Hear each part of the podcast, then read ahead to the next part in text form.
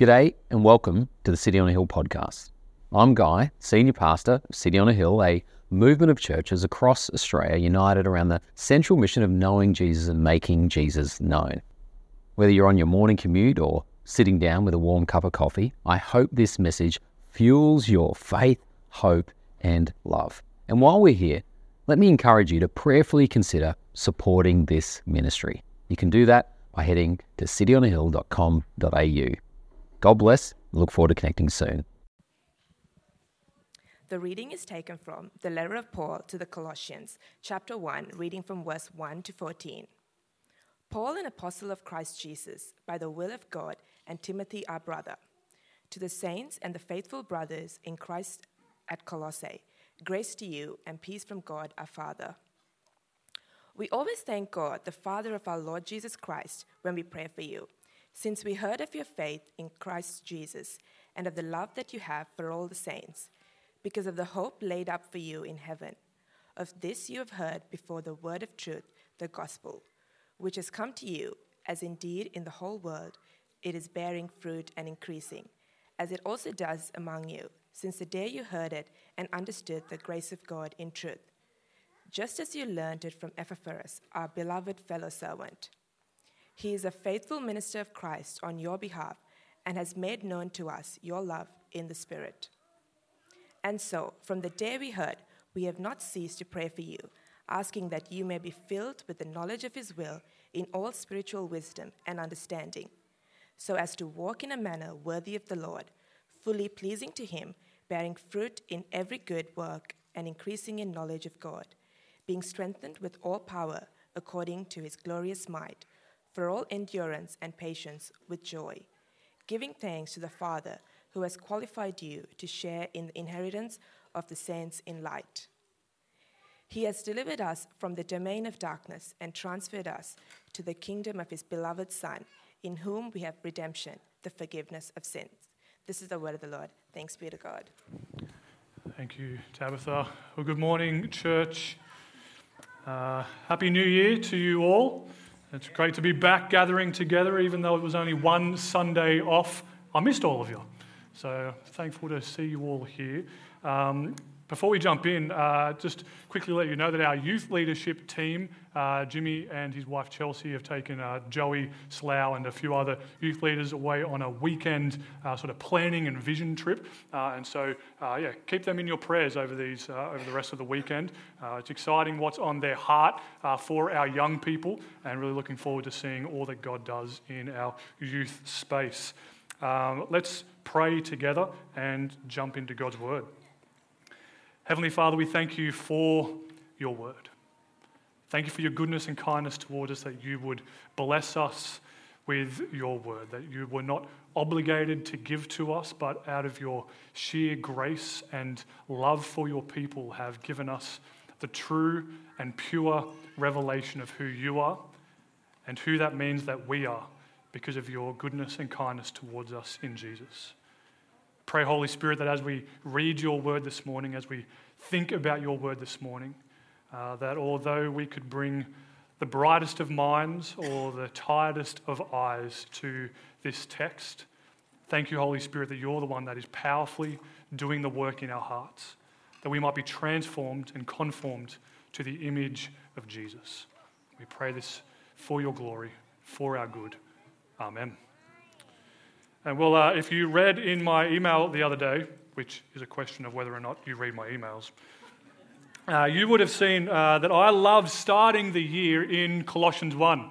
Uh, back when I was pastoring a church in Dubbo, effectively every uh, first Sunday of the new year, uh, the church even started getting sick of it. I was in Colossians 1, um, or even just in my own private time, I'm in Colossians 1. There is something about staring at the, the bigness of Jesus through Paul's words in this chapter that seems to set me right uh, for the year, that seems to put the, the point of my compass not on me, not on the things of the world, not on the problems, and not even on my own sin and failure, but it puts the point of my compass on true north.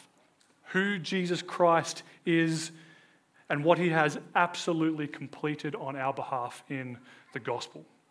Uh, normally, when I read Colossians 1, I feel like I skip over verses 1 through to 14. I know that the supremacy verses of 15 to 20 are on their way, and like a kid who just wants to watch the action parts of a movie, or an adult that just wants to watch the action parts of a movie, I feel like I gloss over those preceding verses. However, this year, uh, I was more intentional with slowing down and reading these opening verses. And I've tried to pay more attention uh, to what Paul was saying through them, why those verses are there, and why he says these things before his incredible declaration of Christ's preeminence. And what has struck me is that as I've done this, firstly, I've learned more about who God is uh, through those 14 verses. And secondly, the process has only gone on to make verses 15 to 20 shine all the more brighter. To understand the main thread or theme of what's happening in Colossians, a, a bit of context to the letter. Uh, the church and Paul's relationship to them is helpful as we come to uh, God's word to us today. Now, Paul is writing this letter to uh, probably a collection of churches across the Colossae area. Um, and at the end of chapter 4, he actually instructs that church to pass this letter on to the churches of Laodicea and to receive a letter from Laodicea for them to read. Uh, and so you can sort of get this idea that he's, he's writing to one group, uh, he's written to another group, but the information to both groups are helpful for all groups involved. And so he's saying, send this stuff around, learn from it, be edified by it, let's grow together. Uh, and he's also, uh, of note, writing these letters from prison. He's been imprisoned for his preaching of the gospel of Jesus, for the way he's been stirring up uh, either the, uh, the Jews uh, and their sort of hatred of the message of Jesus, or he's also in trouble with uh, the, the Greeks, the, the Gentiles, um, because of the way that he's messing with their pagan religion and also messing with their economy. Uh, you can read, especially throughout Acts, how uh, Paul, his mission to take the gospel into all the parts of the known world at that time, aren't just sort of going in, speaking a nice message about Jesus, but it's such a radical message that it is completely transforming the hearts and lives of people in those areas, that it's uh, actually starting to remove income from people who make money off pagan rituals. Uh, that is one thing that I would love to be a marker for our church. That's for free. Uh, Paul is writing this letter because of two main reasons. Firstly, he's heard the encouraging reports about their faith, uh, their love, and hope. And secondly, he's heard discouraging reports of false teachers getting a foothold. So, to understand why Paul writes the way he does, we need to understand a little bit about what he's writing against. Uh, at the for the sake of time, the simplest way to articulate uh, the, the issue that he was hearing about uh, was to uh, mention what was known, what had come to be known as Gnosticism, which was a philosophical and sort of pseudo religious movement that emphasized the attainment of special knowledge, which would lead to a greater understanding of who God was who we were and would promise to give people sort of the upper hand of spirituality. It was a, an elitism, if you like. However, what became clear very quickly to apostles such as Paul was that while it seemed profitable on the surface, it indeed was destructive.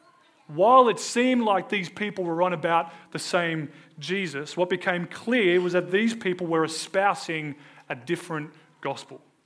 It was not a gospel of Jesus Christ crucified for our sins. It was not a gospel of Jesus Christ raised to triumphant life, victorious over the power of sin and death. It was not a gospel of Jesus Christ as King of Kings and Lord of Lords. And so Paul writes this letter to remind the saints in Colossae and, uh, in fact, Laodicea that Jesus Christ is God, that his gospel is sufficient, and that our eyes and hearts should be completely fixed on Jesus and fully satisfied in Him alone. That there is nothing else to add which would make God or make our spiritual lives any more significant or insightful, but that in Jesus, all the fullness of God was pleased to dwell. And so now we come to know, now that we know a little bit more about the issues the Colossian Christians were facing, we can come to Paul's words with slightly more attuned ears to hear what it's saying. Really, the, the predominant theme throughout Colossians, and particularly in this first chapter, is that Jesus and his gospel are enough. And so Paul goes about this letter in his typical pastoral yet direct way of showing that while he has no time for these false teachers for their ideas that are from the reports he has heard, they're already dragging people away. He's going to make it clear that Christ is enough and that the truth and that truth leads Christ's people to live in a very specific way. As we walk through this passage, we'll take uh, note that Paul is calling these Colossians and you and me today to right knowledge and right conduct. Let's um, kick off reading again uh, Colossians chapter 1. Let's read from verse 3 through to verse 8. It says, We always thank God, the Father of our Lord Jesus Christ, when we pray for you, since we heard of your faith in Jesus Christ and of the love that you have for all the saints. Because of the love, sorry, because of the hope laid up for you in heaven. Of this you have heard before in the word of the truth, the gospel, which has come to you, as indeed in the whole world it is bearing fruit and increasing. And it is as it also does among you, since the day you heard it and understood the grace of God in truth, just as you learned it from Epaphras, our beloved fellow servant. He is a faithful minister of Christ on your behalf and has made known to us the love, your love in the Spirit. Did you pick up on that familiar triad of Paul's writings in our passage? Paul kicks off his letter to these beloved Christians with an affirmation of their faith, love, and hope. It's a classic leadership tendency, the encouragement sandwich. He's going to go on to call these Christians out more directly, but for now, he wants to celebrate and encourage uh, the reports that he's hearing back. He's heard of how the gospel is bearing fruit in their community, and he's celebrating their right knowledge and right conduct. And we should take notice of what he celebrates with, uh, as he celebrates this gospel fruit. Firstly, he isn't celebrating their attendance numbers. He isn't celebrating the quality of their venues. He isn't celebrating their music or lights or statistics. Now, sure, these are very modern things to be concerned about in church, and they're actually not bad things. They can be good and helpful things, but we always run the risk of turning good things into ultimate things when we become convinced that we can't do without those things. But what we're witnessing Paul celebrate here are the hallmarks of a thriving Christian community, and so we need to pay attention. Look again at verses 4 and 5. It says, Since we heard of your faith in Christ Jesus and of the love you have for all the saints, because of the hope laid up for you in heaven. To summarize, faith in Christ, love for the saints, hope laid up in heaven. If you take nothing else home from today's sermon, in fact, if you take nothing else home from this entire series in Colossians, take this home. True faith leads us to true love because of the true hope we have in Jesus. In our super consumerist culture, we are constantly tempted to pick and choose when it comes to church purely based on our preferences. Usually, preferences that don't have anything to do with these three very specific points of celebration and highlighting that Paul is doing here. More often than not, we're tempted to choose our church flavor because of how we prefer the music, the style of teaching, the thickness of the cushions on which we sit. We choose our church community like we choose our bedding. This one is just right for me.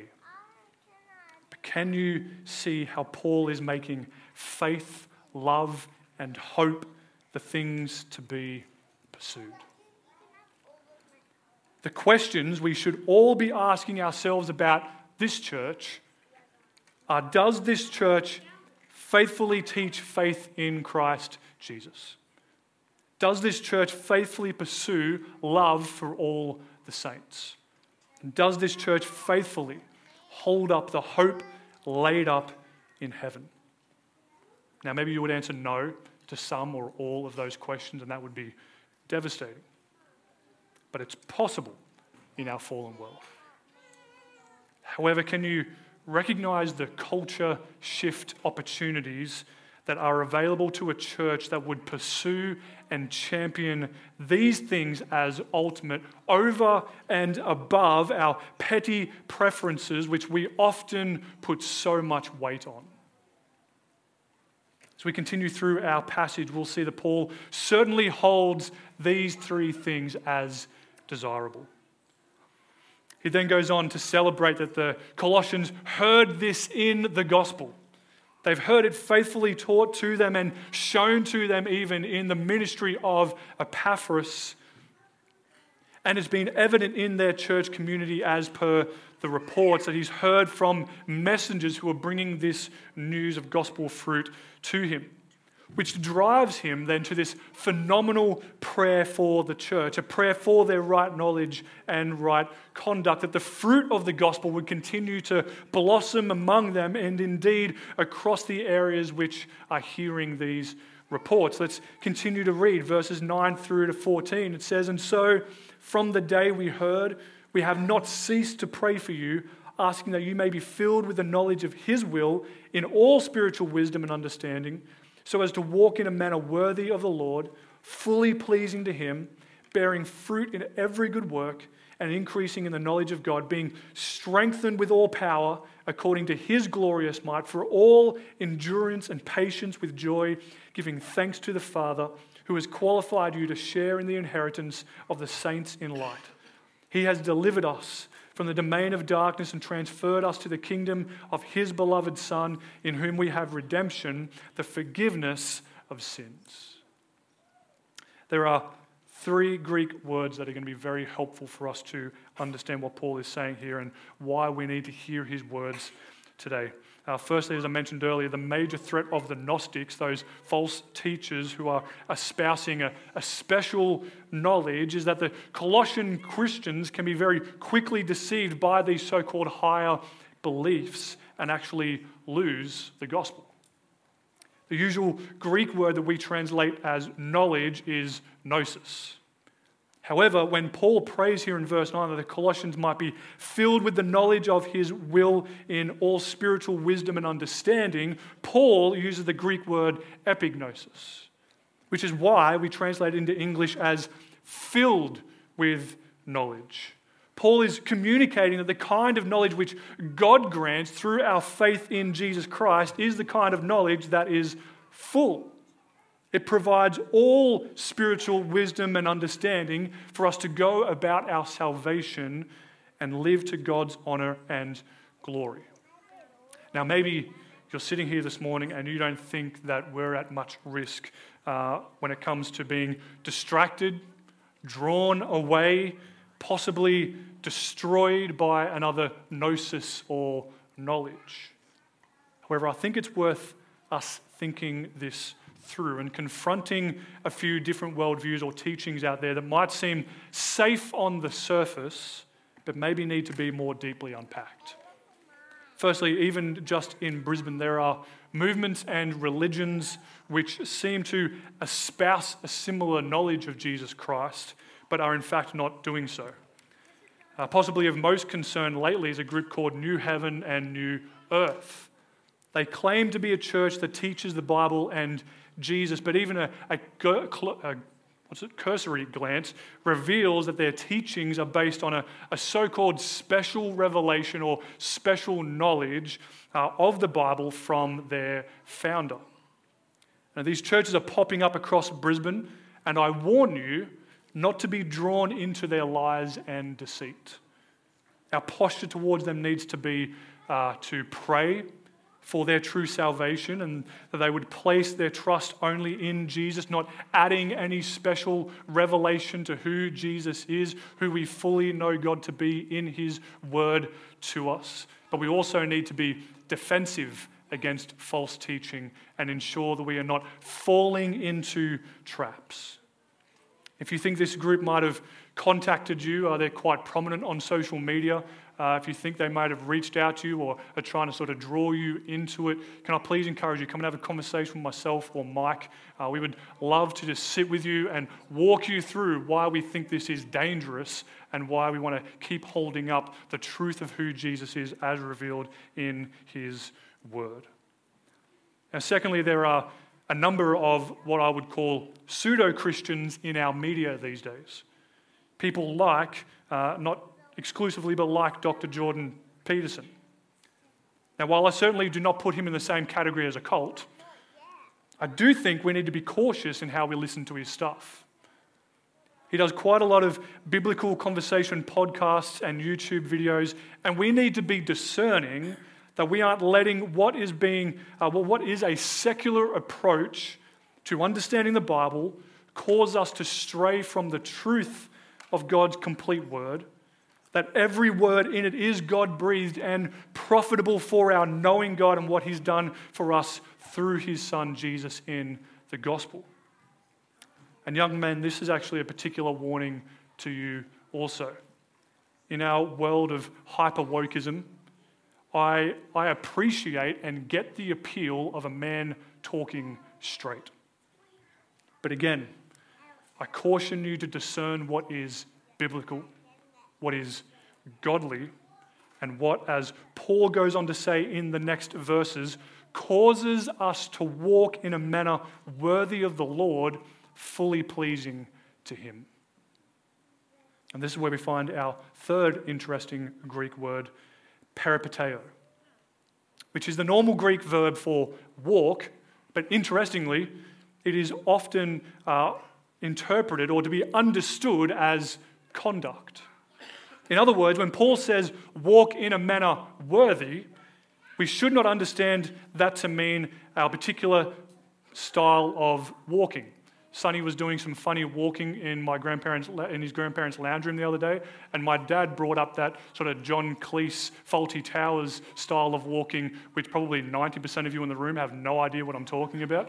Uh, but for the other 10%, it's hilarious, yeah, the way he would walk. Paul is not talking about pick your particular style of walk and just back that. Paul is pointing out to us, uh, it's a metaphor for the concept of how we live. And Paul will use this idiom throughout Colossians and in plenty of other New Testament places. And every single time it is referring to how we live our lives. Paul's prayer for these Christians is that due to the knowledge of God's will that they are given through the Spirit, that their lives would be conducted in such a way that every part of them is bringing honor and glory to God. And he even gives the specifics in his prayer.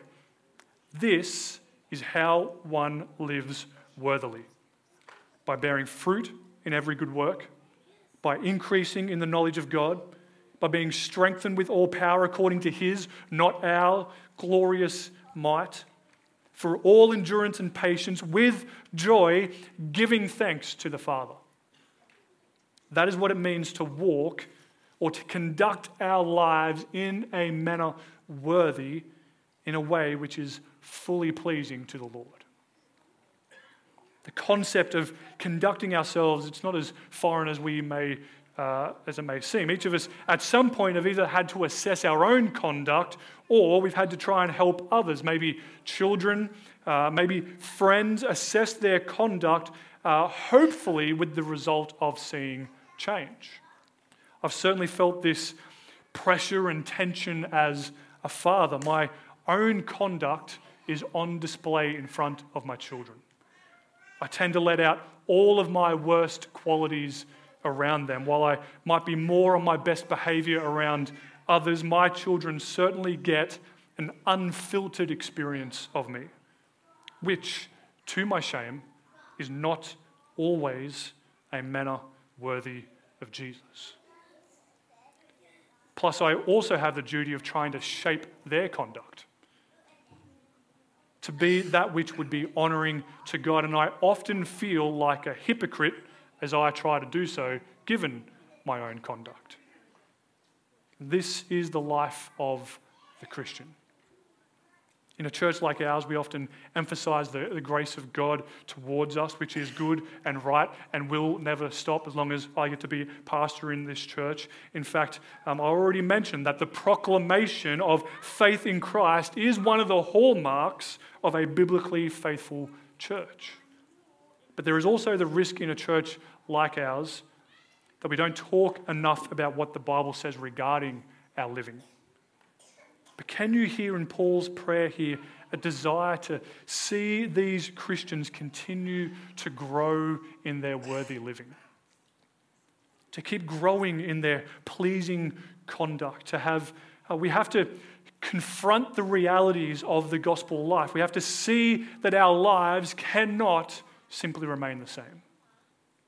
Because the gospel is not just a message of freedom from sin, but it's also a message of being strengthened with all power according to his glorious might for all endurance and patience with joy, giving thanks to the Father. We should ask ourselves is this a fair definition of my Christian life? Church, are we growing in endurance and patience with joy? Are we growing in our love for all the saints? Are we growing in good works? Are we increasing in our knowledge of God? And are we increasing in our thanksgiving to God? Or are we maybe apathetic to these things? Are we a Sunday Christian turning up to tick the box? Or possibly worse, again, are we more shallow than we admit? Imagine this year if our church was to radically grow in these things above. Imagine if we were a thriving community of Christian love for each other. If we were marked out by a culture of thanksgiving and joy, if we were known thoroughly throughout Brisbane for our good works in the gospel. Now, we might be tempted, like these Colossians uh, were to think that we need to find these attributes in some other place apart from the gospel. As I mentioned earlier, the threat of these false teachers was their message that Jesus isn't enough and a special knowledge was required. But as we continue through our passage, Paul brings home the truth uh, as he goes on to show uh, through part B of verse 12 through to 14, the only reason we have the opportunity to bear fruit in the gospel is because of the gospel itself and what that means. Keep reading this, uh, reread verse 12 through to 14. It says, Giving thanks to the Father who has qualified you to share in the inheritance of the saints in light, he has delivered us from the domain of darkness and transferred us to the kingdom of his beloved Son, in whom we have redemption, the forgiveness of sins. Did you hear those gigantic gospel words throughout that short passage we just read? Verse 12b, He has qualified us. Verse 13, He has delivered us. Verse 14, we have redemption and forgiveness of sins. This is why Paul is so adamant that we don't need anything else apart from Jesus, because in Jesus we have all that we need for our godliness, our holiness, our right conduct, because it's all through and by Jesus. Because of Jesus' perfect righteousness, we are qualified to share in the inheritance of the saints in light. Because of Jesus' atoning sacrifice on the cross and his triumphant resurrection from the grave, we have been delivered from the domain of darkness and transferred to the kingdom of Jesus and now have redemption, which means our sins have been forgiven. In other words, all that we require to be those who live in a manner worthy and to be those who are fully pleasing to God has been accomplished for us in and through the perfect and powerful work of Jesus on our behalf. And now, because Paul's pastoral and caring, if his readers or any of us right now have any doubt about who Jesus is, his power or authority, Paul feels compelled to go straight into this passage of worship, declaring exactly who Jesus Christ is. And he does this for at least two reasons. One, as a defense against these false teachers, and secondly, as a means of giving even more encouragement to the Colossians that Jesus is indeed God that he has all power and therefore is completely capable of accomplishing all that the gospel promises us. Come and look at this. Listen uh, and read with me verses 15 through to 20. He, speaking of Jesus, is the image of the invisible God the firstborn of all creation, for by him all things were created in heaven and on earth, visible and invisible, whether thrones or dominions or rulers or authorities, all things were created through him and for him, and he is before all things, and in him all things hold together, and he is the head of the body, the church. He is the beginning, the firstborn from the dead, that in everything he might be preeminent, for in him all the fullness of God was pleased to dwell, and through him to reconcile to himself all things, whether on earth or in heaven, making peace by the blood of his cross. You have to read those chunks as a, as a, um, as a, forgotten the word now. Um, what was I before this? No, some charismatic. There's the word I'm looking for. As a Pentecostal, you cannot read those words quietly under your breath or in a room full of really, really quiet conserved Christians this verse lifts up and just glorifies all who Jesus is you have to read it as best you can in one big breath, as boldly and loudly as you can read it. Because could you imagine if that verse was being read out in heaven, how loud and chaotic it would be in that environment of people un, uh, unperturbed, un, uh, no filter, no faults, no failures, no sins in heaven, just worshiping and glorifying Jesus to their absolute uh, content and to the top of their voices, to the top of everything in their lives is giving praise and glory and honor to King Jesus. Church, this is Jesus Christ. This is our Lord, our Savior, our King, our Redeemer. This is the real Jesus, the preeminent Christ. This year, I'm sure we have plenty of plans, hopes, dreams, desires. Many of these things will be good things, and we should pursue them. However, as we kick off 2024, church, let's be encouraged and compelled to fix our eyes and hearts upon who Jesus is. The one who gave his life for us that we might really live. The one who has called us to live in a manner worthy, pleasing to God, the one who calls us up from our apathy into a life of faith in Christ Jesus, love for all the saints, with our hope laid up in heaven. And in just a moment, we're going to take communion together and celebrate and remember as a church community all that this Jesus, the preeminent Christ has done for us in his humiliation coming to earth as one of us, his dying a, a horrible, painful, traumatic death on the cross in our place, the death that we deserve to die for our sins, and his powerful and triumphant resurrection from the grave, uh, which established him as king and lord over all the universe, over all powers and principalities, the very same Jesus that we are in the room for this morning to worship and glorify and honor. And as we get ready to do that, what I want us to do first is just read through uh, the final verses of the, uh, the chunk of chapter 1 we're going to sit in today, which is verses 21 to 23.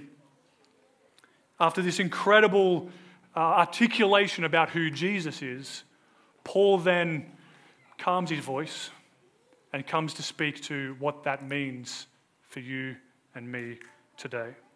Verse 21 And you, who were once alienated and hostile in mind, doing evil deeds, he has now reconciled in his body of flesh by his death in order to present you holy and blameless and above reproach before him.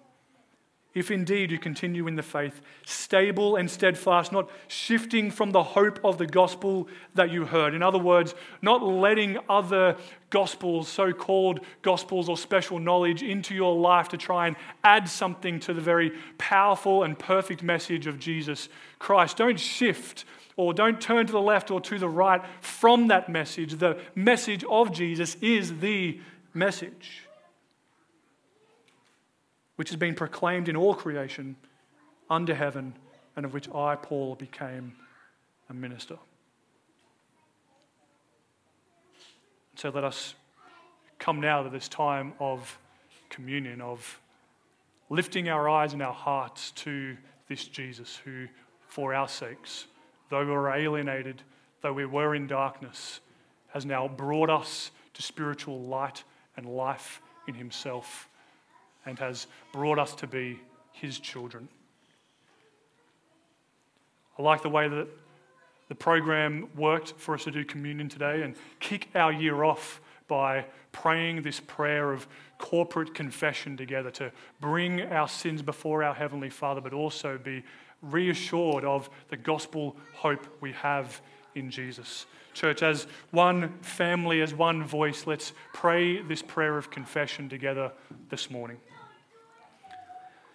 Merciful Father, we have strayed from your ways like lost sheep.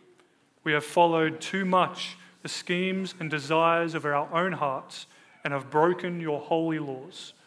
We have left undone what we ought to have done, and we have done what we ought not to have done. Yet, good Lord, have mercy on us. Restore those who repent according to the promises declared to us through your Son Jesus Christ. Grant, merciful Father, for his sake, that from now on we may live godly and obedient lives to the glory of your holy name. Amen. Amen, church. God's word has good news for us as we've been talking about all morning. John 1, uh, 1 John 1 9 says, If we confess our sins, he is faithful and uh, just to forgive us our sins and to cleanse us from all unrighteousness. And he goes on a bit later in 1 John 2 2 to say that Jesus is the propitiation for our sins, which means that God exhausted his righteous anger and wrath against our sins, completely against Jesus. Not in us, not on us, but completely on and in Jesus. And on the other side of Jesus, we don't get God's anger or wrath for our sin. We get blessings uh, and we get his forgiveness and his mercy and his grace and all that we need for our worthy manner of living to fully please God. And he did this for our sins, uh, but also for the sins of the whole world. Christian, this is the good news that we believe and that we remember as we take this juice and this bread that Christ died for us, that our sins might be forgiven. But, church, it's also a serious occasion. The Bible warns us not to take this meal if we have bitterness or unforgiveness in our hearts towards our brothers or sisters in Christ.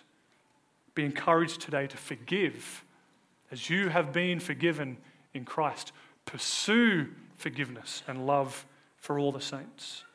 Thank you for listening to our podcast. If you'd like to know more about our church, or if you'd like to donate to the work of City on a Hill, please visit cityonahill.com.au.